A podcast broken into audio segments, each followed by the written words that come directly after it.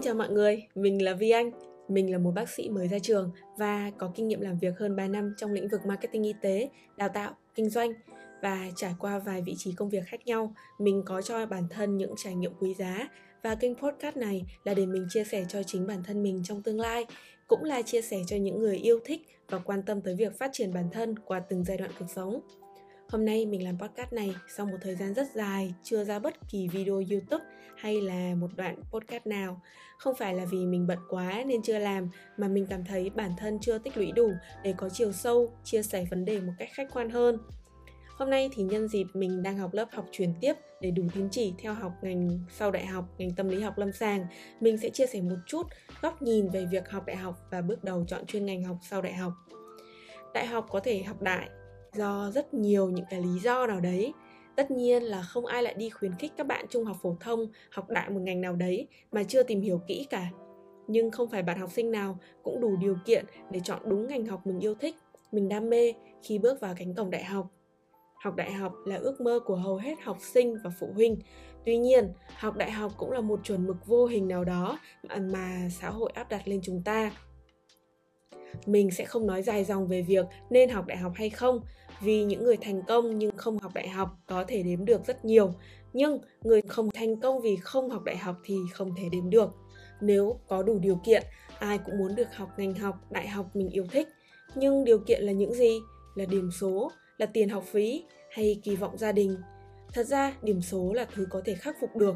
Ví dụ như muốn thi y đa khoa nhưng không đủ điểm vào Đại học Y Dược hay Đại học Y Hà Nội, bạn hoàn toàn có thể chọn ngành y đa khoa của các trường y tư nhân khác có điểm đầu vào thấp hơn. Vì đã yêu thích điều trị và làm lâm sàng như một bác sĩ đa khoa thực thụ thì dù có học ở đâu bạn cũng sẽ trở thành bác sĩ. Học phí cũng vậy, có rất nhiều trường với nhiều mức học phí khác nhau. Học phí của Đại học Y Dược Thành phố Hồ Chí Minh tăng cao vài năm gần đây thì các bạn có thể xem xét tới Đại học Quốc gia Khoa Y, vẫn đang duy trì mức học phí thấp hơn so với Đại học Y Dược thành phố. Ngoài ra, cuộc đời của chúng ta sau này có thể có những khoản vay xuất hiện như vay để mua nhà, vay để mua xe ô tô, thậm chí vay tiền để mua cái điện thoại iPhone. Vậy vay tiền để học đại học cũng không phải là một ý tưởng tồi và đây còn được tính là một khoản vay tốt. Còn về vấn đề gia đình, mình may mắn được các bạn trẻ liên hệ qua kênh TikTok bác sĩ Vi Anh để chia sẻ về những mong muốn của bạn. Rất nhiều bạn được gia đình kỳ vọng trở thành một bác sĩ và thi đậu vào trường y là điều kiện tiên quyết. Nhưng trong thâm tâm bạn lại muốn trở thành sinh viên của học viện hàng không và trở thành một phi công trong tương lai. Bạn chia sẻ với mình là gia đình chắc chắn sẽ phản đối điều này và bạn đang rất phân vân khi đứng trước tờ giấy đăng ký nguyện vọng.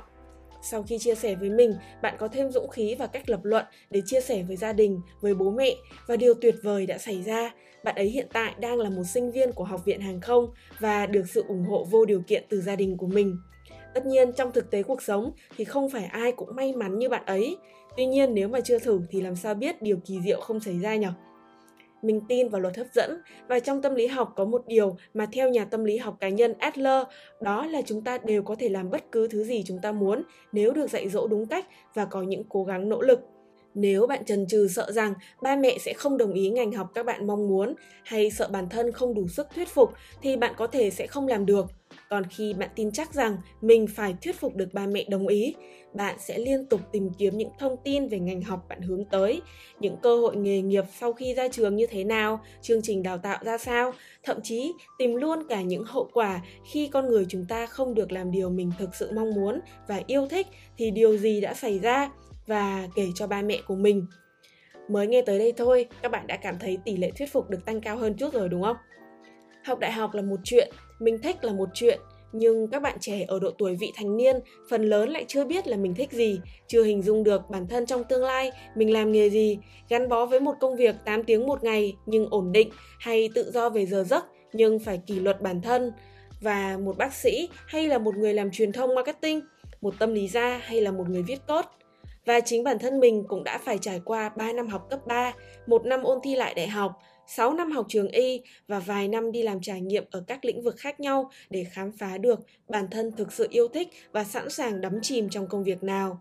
Tuy nhiên, ở mỗi giai đoạn, mình đều rất nghiêm túc với mục tiêu đặt ra trước mắt và quyết tâm giành được nó với tâm thế. Nếu chưa biết mình đam mê cái gì, mình sẽ biến thành công làm đam mê và lao tới nó. Hồi cấp 3 và những năm đầu đại học, mình cứ nghĩ học tới đây là mình giỏi rồi, mình ngon rồi đấy. Dù biết là chương trình học sau đại học, nghiên cứu sinh, nhưng mà mình chưa quan tâm tới nó nên chẳng buồn tìm hiểu. Rồi lúc gần ra trường mới biết, 6 năm qua, chương trình mình học như một cuốn đề cương, có các mục lục về các nền tảng cơ bản của sức khỏe và bệnh học. Học cách nghiên cứu, thấy mình làm ra cái nghiên cứu cũng thật kỳ công, nhưng cũng là một cái nghiên cứu dễ ở mức độ sinh viên so với những nghiên cứu ở bậc thạc sĩ và tiến sĩ. Mình trải qua một giai đoạn khủng hoảng sau tốt nghiệp và liên tục đặt câu hỏi mình là ai? Mình sẽ làm được cái gì cho vũ trụ này? Hay mình chỉ quần quật kiếm tiền và sống như bao người khác? Cho đến khi xác định được mình có vẻ thích ngành tâm lý học, mình từng nghĩ về chức danh bác sĩ tâm lý từ khi còn nhỏ xíu, cho tới khi 24 tuổi, mình mới bắt đầu tìm đọc sách giáo trình tham vấn tâm lý của Đại học Khoa học Xã hội Nhân văn mình mới biết không có khái niệm bác sĩ tâm lý mà chỉ có bác sĩ tâm thần và chuyên gia tâm lý. Đây là hai khái niệm hoàn toàn độc lập và tách biệt nhau, nhưng về mặt hành nghề thì lại bổ trợ cho nhau. Mình luôn hiểu bản thân muốn gì, đang làm gì và là kiểu người như thế nào. Và khi tìm hiểu về tâm lý học, mình như bị cuốn vào thế giới đó. Thế giới mà mình càng tìm hiểu, càng muốn đào sâu để tìm hiểu nhiều hơn nữa. Lúc đó, cũng là lần đầu tiên mình say mê điều gì đó ngoài việc thức cả đêm xem phim ngôn tình. Mình biết mình yêu thích tâm lý học, cộng thêm những đặc điểm về tính cách của bản thân mà mình đã khám phá được trong suốt những năm hoạt động xã hội trong đại học và loại trừ những điều mình tưởng chừng là mình thích, ví dụ như marketing trong suốt quá trình đi làm. Thế là mình lên mạng search, hỏi thăm anh chị đi trước và vô cùng sung sướng khi biết tâm lý học là ngành gần của bác sĩ học dự phòng. Mình có thể thi để học thẳng lên thạc sĩ hoặc học văn bằng 2 mà không cần phải thi lại đại học. Kể dài dòng như vậy, nhưng tóm lại ý mình là khi bạn thực sự yêu thích điều gì đấy, cả vũ trụ sẽ hợp sức lại để giúp cho bạn. Và quá trình tìm kiếm bản thân không thể nhanh chóng và dễ dàng. Hãy kiên nhẫn và nghiêm túc trên từng đoạn hành trình của cuộc sống thì chắc chắn điều tuyệt vời sẽ đến. Và nếu có cơ hội được học sau đại học thì hãy chọn đúng ngành, đúng vấn đề mà mình khao khát muốn học vì chắc chắn đó là trải nghiệm vô cùng tuyệt vời giống như bạn yêu một ai đấy say đắm và có cơ hội trải nghiệm tìm hiểu được sống với người đó cả cuộc đời mình biết có nhiều người học lên sau đại học vì nhiều lý do khác nhau, có thể là họ vẫn chưa tìm được điều mình yêu thích, có thể là vì bằng cấp hay địa vị xã hội. Nhưng mà điều này cũng chẳng có gì là sai cả, vì ở giai đoạn đấy của cuộc đời họ họ tin đó là điều họ thực sự mong muốn. Và chẳng có mong muốn nào là tốt đẹp hơn mong muốn nào, chỉ có mong muốn nào phù hợp với từng người chúng ta ở từng giai đoạn và từng hoàn cảnh khác nhau trong cuộc sống sau đại học là một cơ hội để chúng mình đào sâu vào một lĩnh vực nào đó mà trước đây chúng ta nghĩ nó chỉ có như vậy thôi. Nhưng sự học là vô tận, mọi người ạ.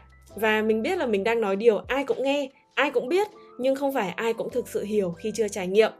Và nói đến đây thì mình cũng bắt đầu hiểu ra tại sao có những người họ đã có một bằng thạc sĩ, họ lại học thêm một bằng thạc sĩ nữa và mình rất thích những người đã dành nhiều năm để đi làm sau khi tốt nghiệp, rồi mới học lên cao hơn, hoặc họ sẽ quyết định tự đào sâu vào lĩnh vực mình yêu thích bằng cách tự học mà không qua bất kỳ trường lớp nào.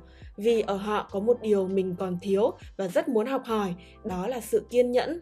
Kiên nhẫn tìm hiểu bản thân qua từng công việc, từng vấn đề để thực sự chọn một ngách mà họ muốn đào sâu. Tất nhiên, tiến trình của mỗi người là khác nhau và mình rất tôn trọng điều đó mình chỉ muốn nhắc nhở chính bản thân mình và các bạn đang nghe podcast này là đừng so sánh bản thân với bất kỳ ai, cũng đừng nghĩ là mình chưa chọn được điều mình muốn là một sự đáng buồn hay thất bại gì đó. Sống cho mình, phấn đấu vì mục tiêu của mình và tôn trọng từng giai đoạn phát triển của bản thân. Lúc đó, tự nhiên, bạn sẽ hiểu và thông cảm cho những người khác ở những giai đoạn cuộc đời của họ.